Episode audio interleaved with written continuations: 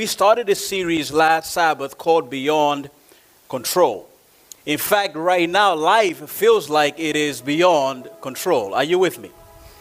And so we are trying to get a semblance of how do we stay, stay healthy. While I don't want to dwell too much on the coronavirus, but I want to look at things in our lives that sometimes uh, we tend to lose control over them. And so last Sabbath we talked on the theme, a generational curse. A generational curse. And this morning I'm bringing you the theme from relapse to restoration. Relapse to restoration. And would you kindly stand with me as we read Genesis chapter 20, verses 1 to verse number 7. In fact, I don't know, the passage is so powerful. I might read a little more verses than that.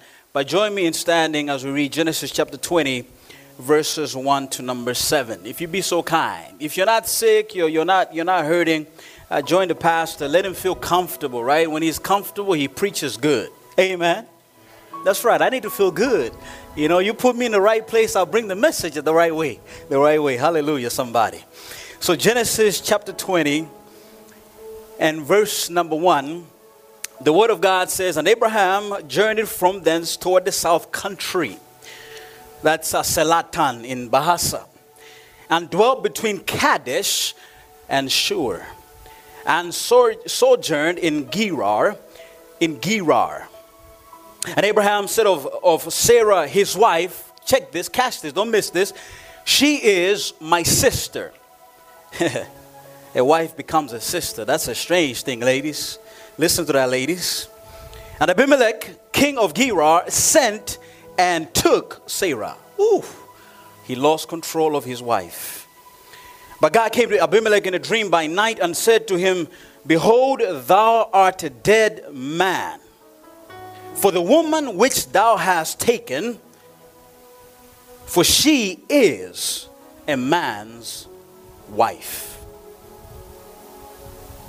But Abimelech had not come near her. In other words, they didn't have relations. And he said, Lord, will thou also slay a righteous nation?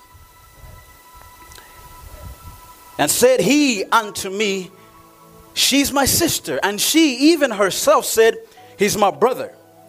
In the integrity of my heart and the innocency of my hands, I have done this.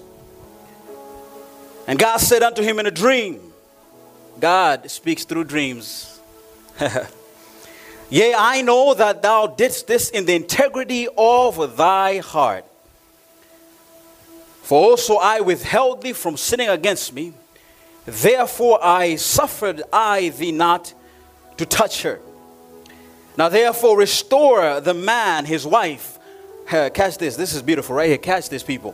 For he is a prophet, and he shall pray for thee and thou shalt live. And if thou restore her not, know that you are a dead man, you and all, all that are thine. From relapse to restoration. Let us pray. Heavenly Father, take all of me, every ability that I have, every decibel of my voice, every thought process and every mental capacity and inject it into this preaching moment. And I pray, Lord, that my brother and sister may not focus on a man, but they focus on Jesus. And that, Lord, they would hear that you have a word for them this morning. We pray, believing in faith, that you have heard our prayer. In Jesus' name, amen. You may be seated.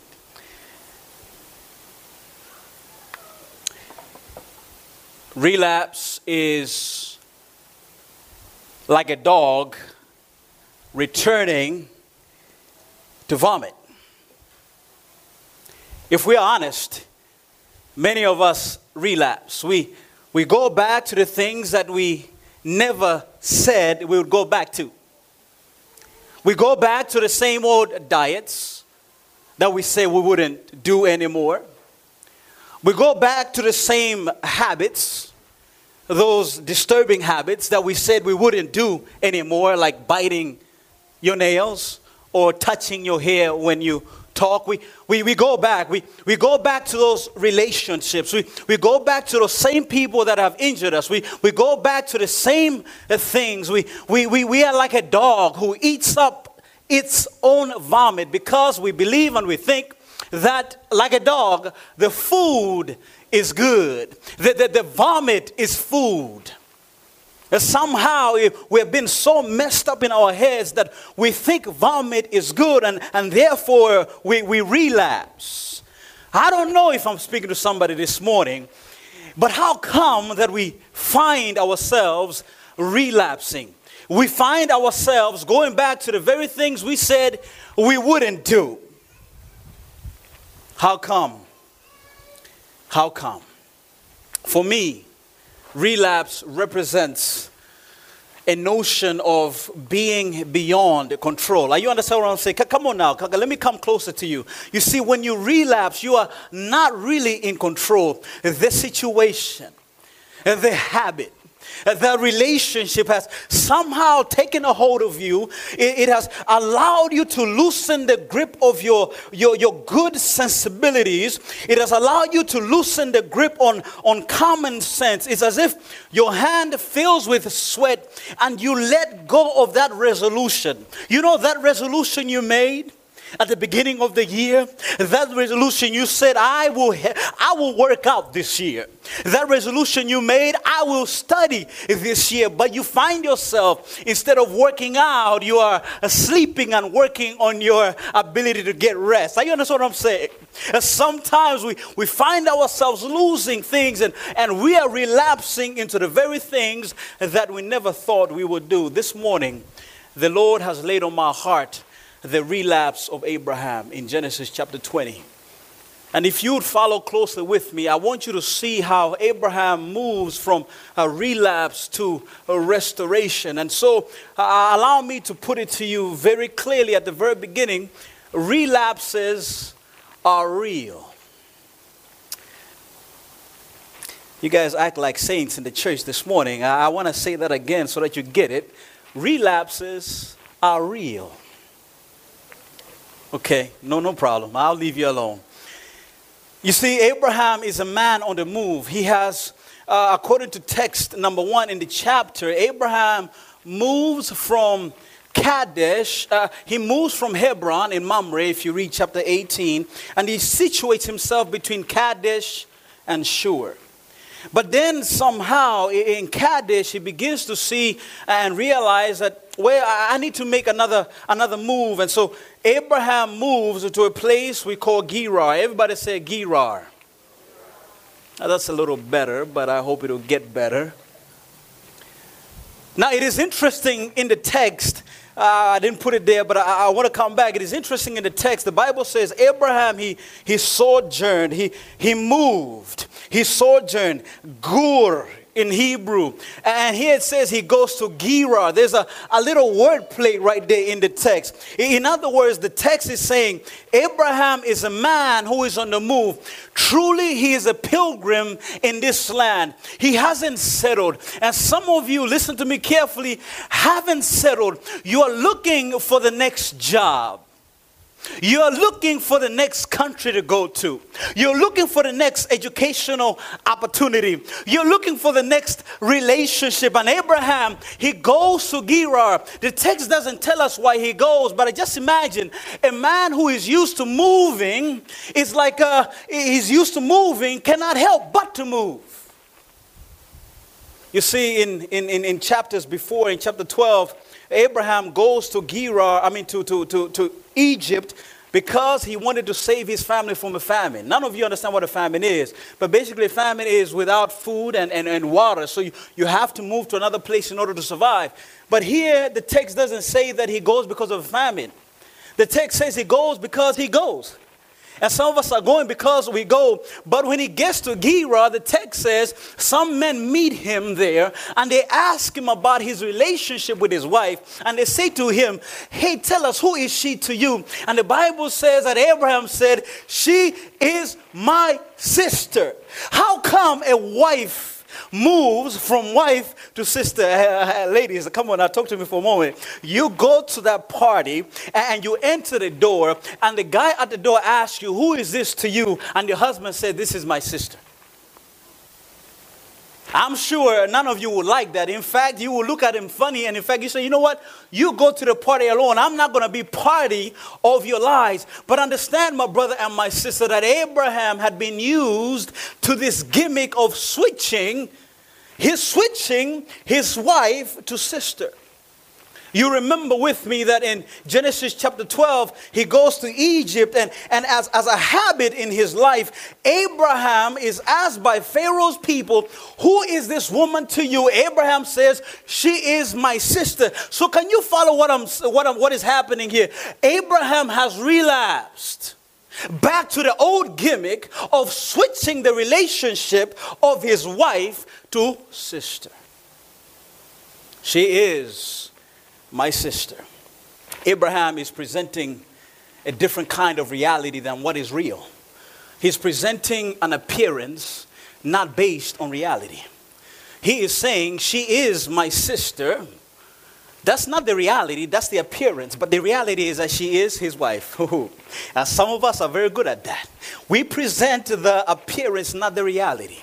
And so we are not so uh, comfortable to stand up for our faith and our beliefs. And so, because we're not so comfortable, when we are asked who we are, we, we, we, we don't answer correctly. We don't answer with a lot of confidence. We, we don't say, I'm a Christian. I believe in God. We say, you know what? I believe in, I believe in a higher power. I believe that there's somebody up there but we, we are a little bit ashamed to mention the name Christ. We're a little bit ashamed to mention the name of God. And, and many of us are good at that. We, we want to pretend to be what we are not. We, we want to look as if we got money when we don't have money. We want to look as if we're educated, but we're not, we're not educated. We are good at presenting appearance instead of the reality. And here Abraham switches. He moves from reality to appearance. She's my sister. Man, this church is quiet this morning. I don't know, man. I'm feeling uncomfortable because I don't know if you're getting me or what, but I'm going to continue preaching. You see, the text goes on to tell us that Abraham tells her, Yeah, she's my sister. In fact, he goes on to explain so many things, but I'm going to get to that point a little bit later. She is my sister. Never mind Sarah's dignity, right? Never mind how she would feel about this. She is my sister. You know why Abraham did this? Because Abraham wanted to save his own neck.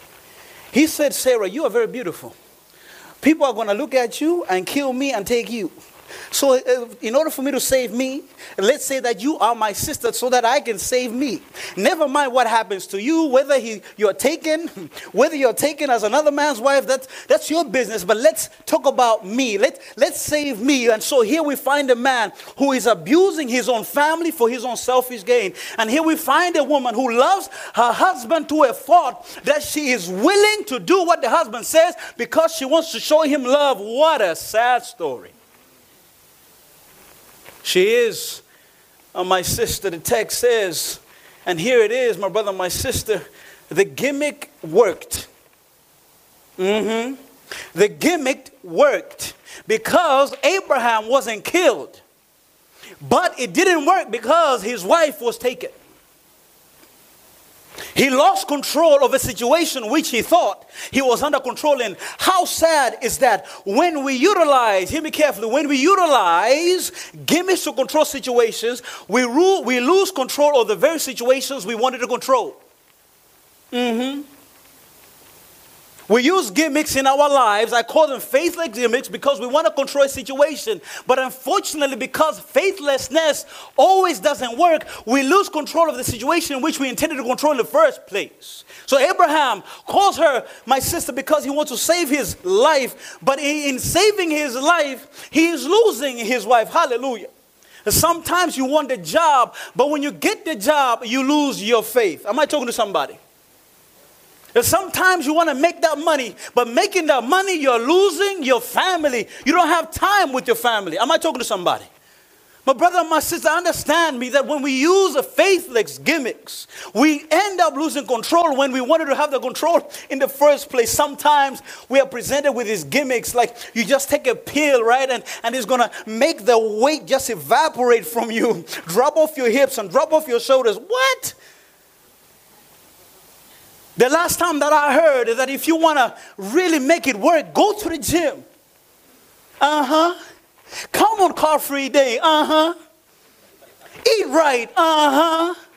And exercise, and that's gonna work. My brother, my sister, ain't no pill gonna work. In fact, if you wear these belts, let's say you just wear the belt and it's gonna, it's not gonna work. You gotta put in the work. And so here is a man who is using a gimmick, but the gimmick hasn't worked. And for the second time, this man called Abraham loses his wife. Hadn't he learned it?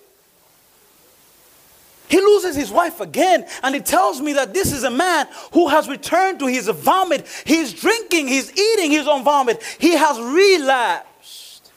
And many of us, we are just like Abraham. We are just like him. We relapse. You know, in uh, 1992, the Hoover Company, the British uh, section of the Hoover Company, they, um, they, put, they put a gimmick in play. And so the gimmick was this uh, we have a, they were promoting uh, uh, a vacuum cleaner. I haven't seen too many vacuum cleaners here in Indonesia because not a lot of, not a lot of carpets, right? But you know, they were promoting this vacuum cleaner and, and they said, and the vacuum cleaner was costing the amount of $100 or 100 pounds, forgive me. And so they said, if you buy this vacuum cleaner, we're going to give you an airplane ticket. Because they believed that by having people buy this vacuum cleaner, they would have make they'll make more profit. You understand, my sister? They'll make more profit. But the profit, hear me carefully, was 30 million pounds. But the deficit because of this vacuum cleaner gimmick was 50 million pounds. So they lost 20 million pounds. You understand what I'm saying? My brother and my sister, do not miss me. When you use a gimmick, you're always going to lose. When you use a gimmick, you're always going to lose something precious. Instead of making profit, you are incurring losses. And therefore, I heard this morning you must, you must utilize what I call a BCP. to, to try to recover the situation. But sometimes, because you haven't understood that by using a gimmick, you have lost your BCP, whatever plan you make does not work. So, brother, my sister, hear me carefully. Relapses are real, but relapses are viral. We are, are told that the Bible says Abimelech, king of Gerar, sent and he took Sarah. Abraham's relapse, like a virus, infected the dignity of his wife. The wife lost her standing as a wife. And so it infected, like a virus, his wife. It not only infected his wife, it infected a man, a leader of a nation. God says to Abimelech, Abimelech, because you have taken another man's wife, you are a dead man. And so the Bible says you have you are you are a dead man. And could it be that sometimes when we relapse, we have pronounced on people a death sentence? Have mercy. I don't have time to get into that. You see, Abraham's relapse infected uh, a whole nation. Look, look at this a whole nation, the security of a whole nation is taken away. The Bible text says that when the people hear from the king uh, that he is a dead man, they understood that they are also dead people. And so the Bible says that they were afraid. Abraham's relapse affected the fertility of a whole household. Listen to me carefully. A whole household, the Bible says, because Abraham, Sarah's wife, was taken, the whole house was the, the womb was closed. And so it tells me that they couldn't have babies, they couldn't have children. And so Abraham's gimmick was a curse to a whole family. Hallelujah, have mercy. And here it is. This is a beautiful point in the text. I'm going to get back to this at the end of the message. But the text says uh, Abraham was a prophet, and therefore his, uh, his gimmick, his relapse affected his own image. Abraham is not a hero in this story, he is a villain in this story. He's not the God we are supposed to look to. We have to say, Abraham, I don't want to be like you. How come a man of God, a prophet, one who believes in the name of the Lord God, he is lying? And not only is he hurting his own image, he's hurting the image of God. And so, my brother, my sister, the, the relapses that you have, they don't only affect you. The Bible says, not the Bible, but according to my mother's Bible, her own translation, you know, you know, parents have Bibles. You know, you know what I'm talking about? They always tell you the same thing, right? You know, they always tell you the same thing. You understand what I'm saying? Well, brothers understand. You, you, parents may not understand this, but our parents always come to us with the same verses. Make sure you do right. Make sure you do. My, my, my mom also has a Bible version. It's called the Susan Temple version. And when she talks to me, she comes to me, she says, Henry, make sure you understand that no man is an island. She has preached me to me this message as long as I've been away from her. She always calls me, Henry, remember, you're not an island. You are connected to people. She uses that as motivation to me, and I've said that to you in another sermon. And so I want you to understand you're not an island. Your life is not just you. Yeah, I know you might be living by yourself, but your life is not just you. if there's anything about the coronavirus that's taught us that it may start in Wuhan, but it can affect the whole world. Mm-hmm. And now we are thinking about closing churches. We're thinking about not having worship. We're doing it right here, right now, because we want to be cautious, right? But this is the reality. And so, my brother, my sister, look at your life and realize that what I do is not just me, it's uh, those around me. I'm not alone in this world. God is, is, is, is, there. But here's something that I want you to understand Abimelech is affected, infected by the relapse of Abraham. But Abimelech says, Nah, God, look, listen, God. Listen, God. Li- listen, God. Look, God. He asked God a question. What did he ask God? I don't hear you. What did he ask God? He asked God a question. He says, God, look, will you slay a righteous man? Will you slay a righteous nation? God, I didn't know that she was another man's wife. Therefore, I took her. Lord, are you going to judge me for doing that? I did it in my ignorance, Lord. In fact, look, I, I did it in the integrity of my heart, I did it in the innocency of my hands. Abraham is saying, the thought process that I had and the actions that I took were not things that I did with intent. I did them out of ignorance. And so, Lord, are you going to do this for me? Do this to me? Lord, no, it cannot be fair. And so Abimelech is questioning God. And sometimes we do need to question God. Sometimes you need to ask, Lord, I lost a job. How come I lost a job? I reported early. I was there on time. Why am I being demoted and not being promoted? Lord, why did he cheat on me? I was faithful. I was this. Why did that happen to me? I was healthy, Lord. I exercise every day. I did this. I well, Lord, why did it happen to me? Sometimes we need to ask God the question, Lord, why? Don't ask the pastor because the pastor can't answer the question. Amen? Mm-hmm. Don't come to me with your why questions. I don't know how to answer them. But go to God and say, Lord, hey, please, nah, nah, this time, no, this is just too much. Lord, the, the losses are too much. Mm, Lord, you have to explain to me. I, I don't know, maybe, Lord, maybe I haven't been praying enough. Maybe that's why. Maybe I haven't been serving Lord enough. Maybe, Lord, whatever. But allow me to tell you, my brother, my sister, it is okay. It is not an act of faithlessness when you ask God what's going on. You are simply wanting to understand. And so, this man, Abimelech, this king, who has been infected by the relapse of a man of God, oh, oh that's, that's really, that really touches me because as a pastor, you're like, man, hmm, I can infect people by my actions. Pray for me, please. please. Pray, for, pray for me. Pray for your pastors. Here's a man of God who has infected another man. Lord, Lord, Lord, Lord. You see, my brother, my sister, allow me to put it to you like this Abraham's, Abimelech's ignorance wasn't bliss. You know how some of us we say, I didn't know? Did we have a meeting? I didn't know. Did you do an assignment? I, I, I didn't know that we had an assignment. You're ignorant, right? You don't know. You don't understand. You, you, you, you get what I'm saying? But because, just because you're ignorant doesn't mean that you have not incurred the guilt. Oh, you don't hear that. Just because you're ignorant doesn't mean you have not incurred the guilt. And so Abraham, God wants to Abimelech to understand, just because you're ignorant doesn't mean that you are not guilty. Just because you don't know doesn't mean that you're not wrong for what you don't know. Yes, sometimes what you do not know does hurt you. And so here God is showing Abimelech that, hey, my brother, let's come back to this. Let's talk about this and let's figure this out. And so I, I want to come back. You see, sometimes though, sometimes though with God, even though you do not know, but just because you did it, the intent is there.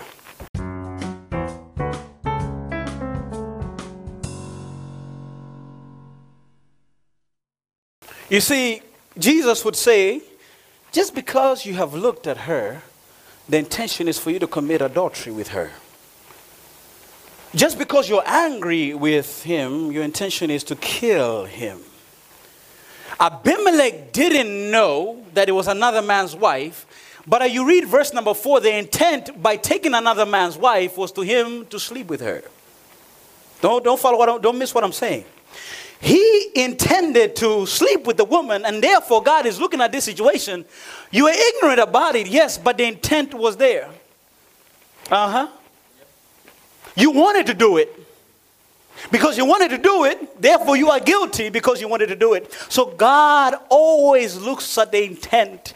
Why did you text him? What's the intent? Why did you come to church today? What's the intent? Uh huh. Why did you go to work today? What's the intent? What got you up at night?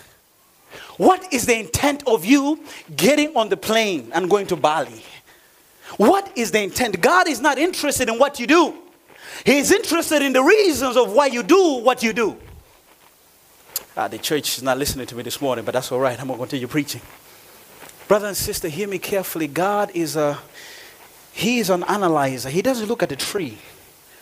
God looks at the root. God is interested in the fertilizer you're putting in the, in the root. And the fertilizer is that intentions, right? You're growing the root, and that root, it grows the tree, right? And it shows up in our actions. And so God is saying to Abimelech, Abimelech, mm, I know you were ignorant about it, but your intent for this woman was wrong. So, what are your intentions for the things that you do? What motivates you to do what you do?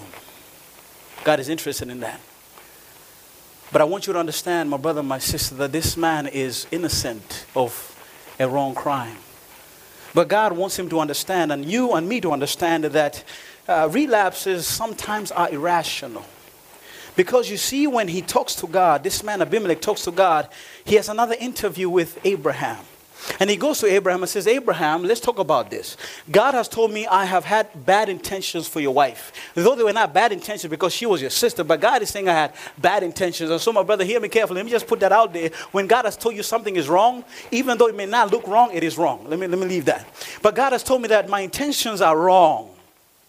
But why did you do, do this to me, Abraham? Why did you lie to me? What, what wrong did I do to you? In fact, the text says, What sin did I do to you? What crime did I commit to you? Abraham, why am I in this situation? Why have you disadvantaged me? Why have you put me at a, at a place where I feel like I've lost control of my life? Uh, why, Abraham? And so here it is. Abraham gives a reasoning. He says, Abimelech, when I was coming here and uh, as I was thinking with my wife, I figured that the, the people in this place are immoral. I figured that there is no, there is no uh, code of conduct. I figured that you don't have laws. But here it is, my brother, my sister. Do not miss this. Allow me to paint this to you. You see, Abraham was going to Gerar, a country.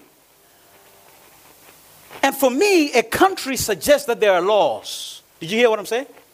For there to be a king, it means that there must be some kind of code of conduct. But Abraham, he critiqued the situation and he says, I think you guys are not good people. And sometimes that's how we make relapses because we concluded that the situation is, is, is not as we think it is. And because of that, we make mistakes. But here's another reason. Do you miss what I'm saying? Abraham says, listen to me carefully. He says, because I thought think I'm going back to the same verse. What did I do here? No, I'm going back to, I, talked about that already. Uh, sometimes you get confused as a preacher. Uh, somebody pray for the pastor. A- amen, amen, amen. Hey, come on now. Sometimes it's like that. you need to pray for the pastor. But hey, check this Genesis 20, verse 12, the text says, the second critique, right? You don't have the fear of God, right? I talked about that. But here's a second critique of, of Abraham. Abraham says, You know what, king? the thing is, the thing is, notice he talked about morality first, but now he's going into technicality. Uh, you see, King, the, the thing is, technically speaking, technically speaking, uh, some of us like technicality, technically speaking, she's my sister. Because she is the daughter of my father, but not the daughter of my mother. So Abraham was uh, correct, and he's hiding behind a half truth. Ooh, some of us like those half truths. so he talks about morality, then he talks about technicalities, and then here is what he says. This, this third reasoning. Don't miss this, Sister Timmy. This is this is powerful. Look, look at this. Abraham says, At every place whither we shall come, say of me, he's my brother. So Abraham is, is, is developing the point. He's saying that, look, me and my wife, we made a strategy that every place we go to, she is going to switch from my wife to my sister. So Abraham says, I look, he says, your morality was not good. Technically speaking, she is my sister. By the way, King, I have to be careful about the things that happen in my life. And so Abraham, listen to me carefully, Sister Arith, Sister Audrey, listen to me carefully. We look for loopholes to explain our relapses. Notice a loophole. You make a knot, right? Brother Johannes, you make a knot. But if you look at this carefully, they are knots, but they are little holes. And so many of us, we, we make loopholes. We, we try to find how can I fit in, not destroy the circle, but I need to fit in. Well, you're not dating a guy who believes in your same faith. Uh, I'm trying to do dating evangelism. Loophole. Oh, you know, you're not supposed to be putting that to your, to your mouth a little wine is good for the body. Pastor, you understand that? In fact, in fact, this young brother Timothy was told by Paul that he needs to drink a little alcohol so that he can be strengthened in his body. Never mind that God said wine and alcohol is a marker and, strong drink is not good. Never mind that, but the loophole is there. And so sometimes that's what we do. We we are told by God, you are eating your own vomit, you're relapsing, you're doing what is wrong. But God, listen, listen you don't get it. I did it because I did this and this. I'm actually good.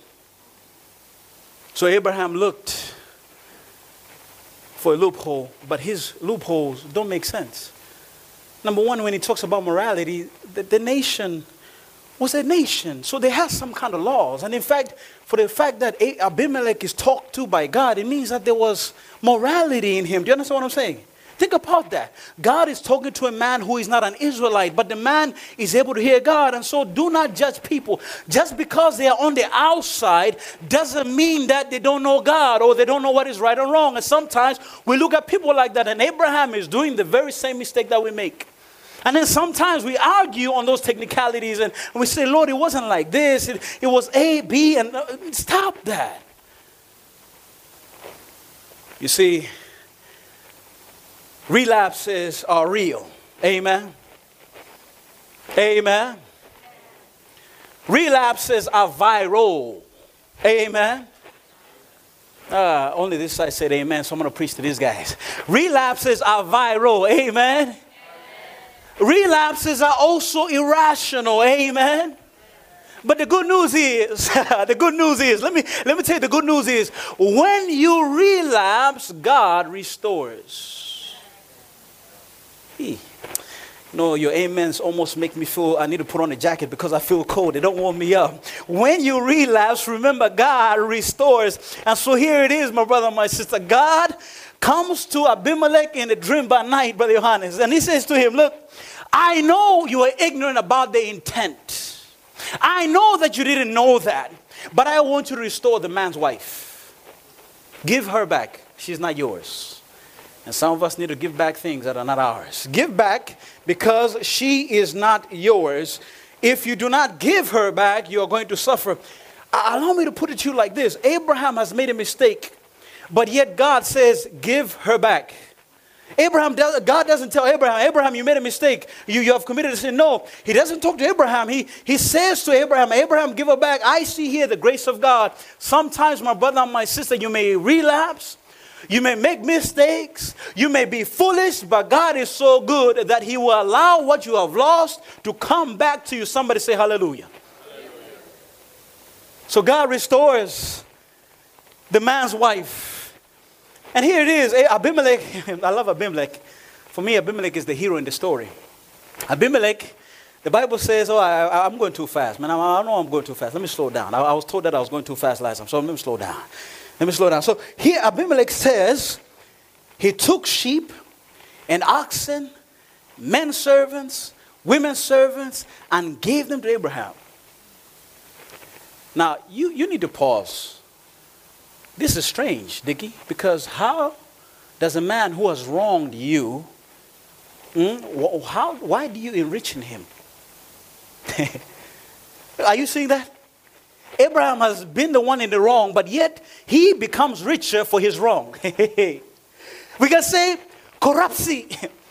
You know what? He, he needs to go to the corruption bureau of, uh, of Indonesia. And he is a corrupt man. He has done what is wrong, but he gets richer because of it. And the Bible says that uh, Abimelech, uh, uh brother Eliah, restored the man's wife. And here I see a picture of the grace of God. That sometimes when we make a mistake, God is so good that He will overlook the mistake and He will bring you back when you didn't need to be brought back.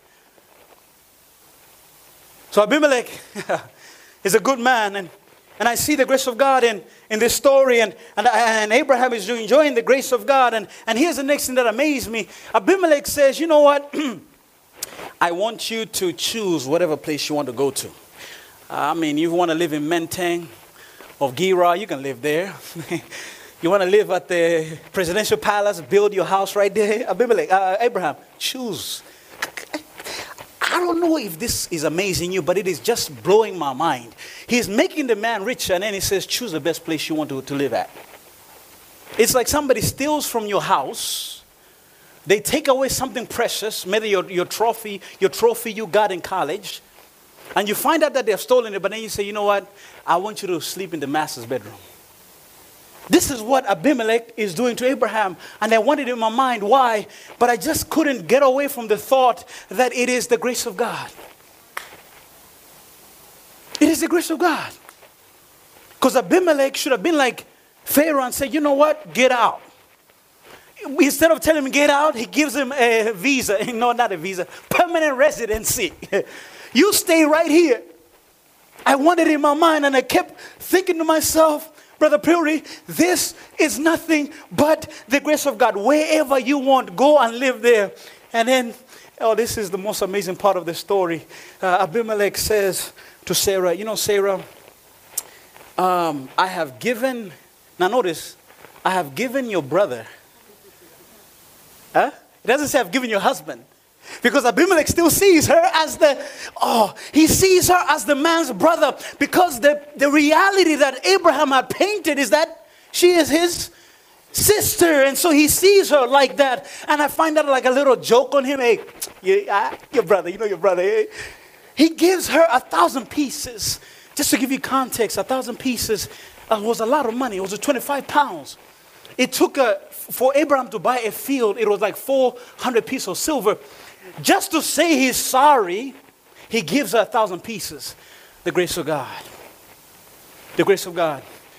And he says, Behold, your husband is your covering. Uh, this is old language. Let me put it to you in a context you would understand. Abimelech is saying, Sarah, I'm so sorry. Abraham made a mistake. I made a mistake. I'm so sorry. You are a woman of dignity. You are a woman who deserves honor. Your husband didn't treat you with honor, but you are a woman who deserves honor. The man who wasn't her husband treated her better than her own husband. How sad it is that sometimes people on the outside treat us better than people in the inside. How sad it is that our own family members don't treat us as good as our co workers. How sad it is that our own pastors don't treat us as good as the pastors on the outside. How sad it is that the people you worship with do not treat you as good as the people on the outside. How sad it is. But I see the grace of God. I see the grace of God, and when God restores you, it is because of His grace. He, he doesn't only restore you uh, to restore you, He restores you and gives you more than what you had when, he, when you were not restored. Let me put it another way when you lose what you lose, and when God gives it back to you, He gives it to you more than what you needed or that you wanted. God comes like that. That's the grace of God. That's not my sermon. Uh, but allow me to put it to you like this because I can tell you that it is the grace of God right happening right here. I can tell you that God is so good and, and so kind, and that's what's happening in the story. No, what is happening in this story is that God behaves like this because God was thinking about the purpose, the purpose of the life of Abraham. The life of Abraham. I don't know how much time I have. I think I've gone long at this. Somebody tell me the time, please. Come again? All right, no, no problem. Can I work with 10 more minutes with you guys? That's all right? Praise the Lord. God thought about the purpose of Abraham. Let me help you to understand this purpose. Abraham was a man who was called with his wife at the age of 75. He was called to go to a land he didn't know. He was called to go to the from the Ur of the Chaldees to go to a land he didn't know. God says, I'm going to bless you. I'm going to give you things in your life. But yet, as soon as you read in, in Genesis chapter 12, you come to a very important uh, tension in the story of Abraham. The Bible is saying, God is going to bless you, Abraham. God is going to take you places, Abraham. But the point of the story is his wife is impregnable. She is pretty, but she can't get pregnant. She doesn't have a child. And so, from the very beginning of the story of Abraham, is a man who has been called by God, a man who has a purpose to populate the whole world, a man who has a purpose to be a blessing to the whole world, but his wife doesn't have a kid. In fact, she can't have kids. And so, when you read the whole story of Abraham, is this purpose that is happening. And God has to remind Abraham again and again and again Abraham, you're going to have a kid. I know you wanted Ishmael, but that's not my kid. You're going to have a kid. And so when Abimelech took his wife, he jeopardized the purpose of Abraham to have this kid who was supposed to be a blessing to the world. Are we together? And therefore, God is saying, Abraham, my purpose for your life is more important than the mistake you have made. my brother my sister, let me pause right there and just park the homiletical sermonic car and so that you can stop and, and look at it and, and get a point of what, it, what I'm saying. My brother and my sister, God has a purpose for your life. And because of the purpose, God will do whatever it takes to make sure that the purpose never loses, never loses. You never get off track. It stays on track. And so God stepped in for Abraham because of the purpose. The Bible says every man who is in Jesus is a new creation, Brother Ernest. And being a new creation, it means that you are supposed to do great things. Uh, are we together? You have been called to be a Christian to do great things. And so sometimes you may do crazy things at the office, but you still have a job at the office because God knows you have a purpose. You are the only person who can tell about Jesus in your office. Sometimes you might do crazy things, but your family doesn't cast you away because God knows you are the only person who He can use to accomplish this purpose. And so God wasn't thinking about His grace alone, He was thinking about this purpose because had Abraham not accomplished this purpose, you and me wouldn't be sitting here. The purpose. God thought about the purpose, and I want you to see it in, in, in, in the text. Here is the point in the text purpose. God says he's a prophet to Abimelech. His purpose is that he's a prophet. He's a man of God. I know he has sinned against you, he has made a mistake against you, but he is a prophet. he has been called by me. And I know that you need the healing that he can give you. And that's why God says, oh, let, let, let, me, let, me, let me go back. I think I'm rushing. Uh, but I want you to see it in the text. I didn't put the, I didn't put the verse there, forgive me. But you see in the story, there is something important in you to see. You see, Abimelech, when he took Sarah, Valerie, get me, she's looking at me intently. When he took her, Abimelech could not sleep with her. The verse number four says he had not come near her. Not because he didn't want to, because when you marry a woman, the first night, let me not go too far, but when you met the first night, things are supposed to go down. But they didn't go down because, come on now, because God had given him some kind of disease. So he couldn't function. so Abraham, God tells Abraham, God tells Abimelech, uh, Abraham is a prophet, and if he prays for you, he's going to heal you of your disease. And when he heals you of your disease, your whole family is going to have kids. And so, God wants us to understand that it is all about the purpose. And so, you might have made a mistake in your life. Whatever it is, I do not know. But because God is so good, God can still use you. Sometimes I hear, Brother Adrian, people come to me all the time. Pastor, I feel like God is not using me. And I tell them, you know what? The fact that you came to me shows me that God is still willing to use you. Just because your prayer life is not as strong, it's not so hot, it's not lit, doesn't mean that God ain't lit for you. God don't give up. God is the persistent lover. He is that guy who you stand up on a date, but the next time he's still going to ask you out for a date. God is that guy who, if you run up the bill at the restaurant, he's going to pull out his wallet and pay for the bill. Amen.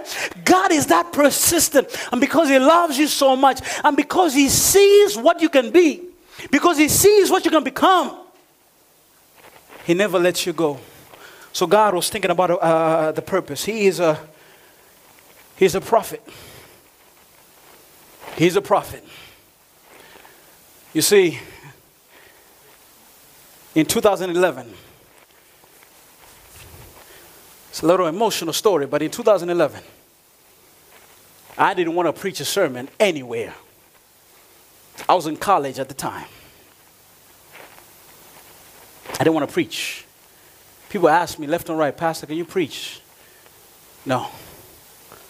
I've never said no to a preaching moment. Never, ever in my life. I've never done that. So, Pastor, can you preach? I said, no. 2011, I didn't preach a single sermon. And I was in theology school, studying to be a pastor. This guy right here. The reason why I didn't want to preach, I felt like my life is not where it needs to be. I felt like I'm in an environment because you see, I had never attended an Adventist school. I, let me just put, maybe maybe make it more plain for you. I had never been in a Christian school my whole life. I'd been used to going to public schools. And public schools, man, we kiss in the hallways. We anything goes, man. Let me not go too deep into that, but praise the Lord. Pass that by. When I come to this Christian school, I realize that they're just as bad as people on the outside. And in fact, they, they do worse things than those on the outside. I had guys jumping the fence to go to club on the weekend, on, on Friday night.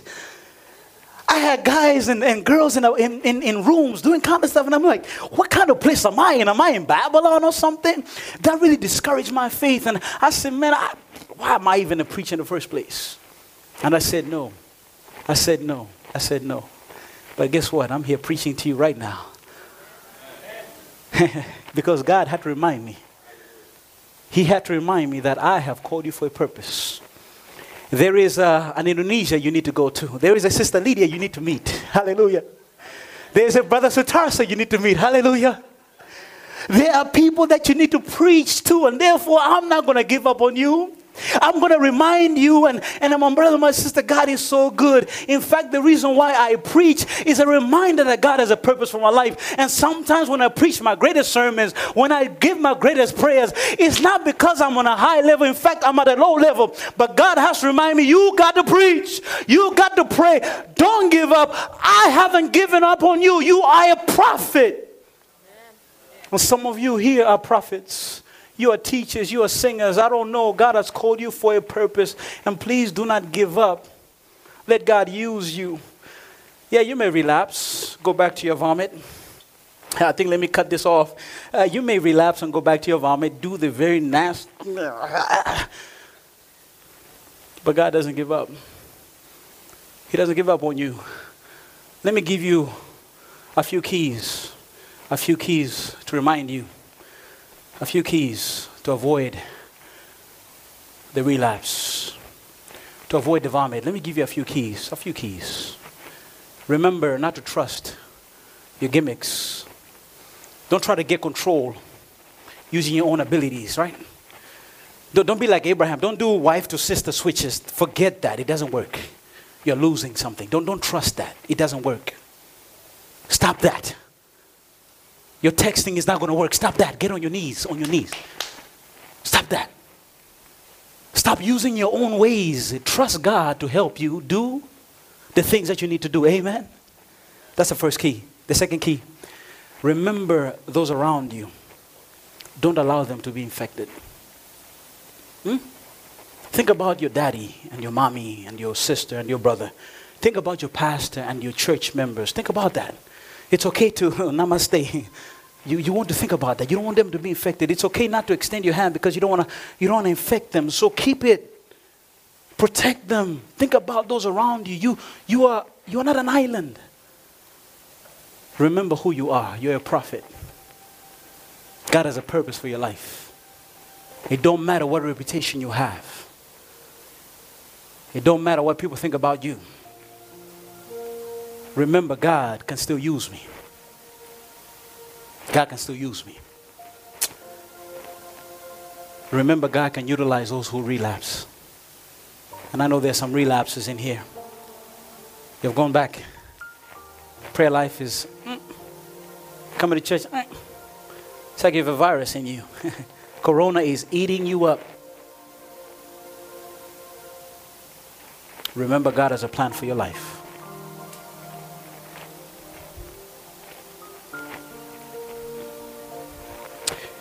When you relapse, remember God restores.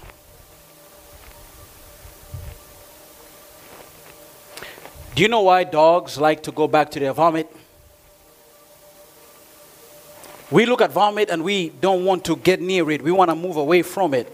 But when a dog looks at a vomit, he looks at it because his olfactory nerves, doctor, help me out, they are so strong that he can sense 300 times stronger than a human smell. And, and so a dog doesn't see vomit, a dog sees food.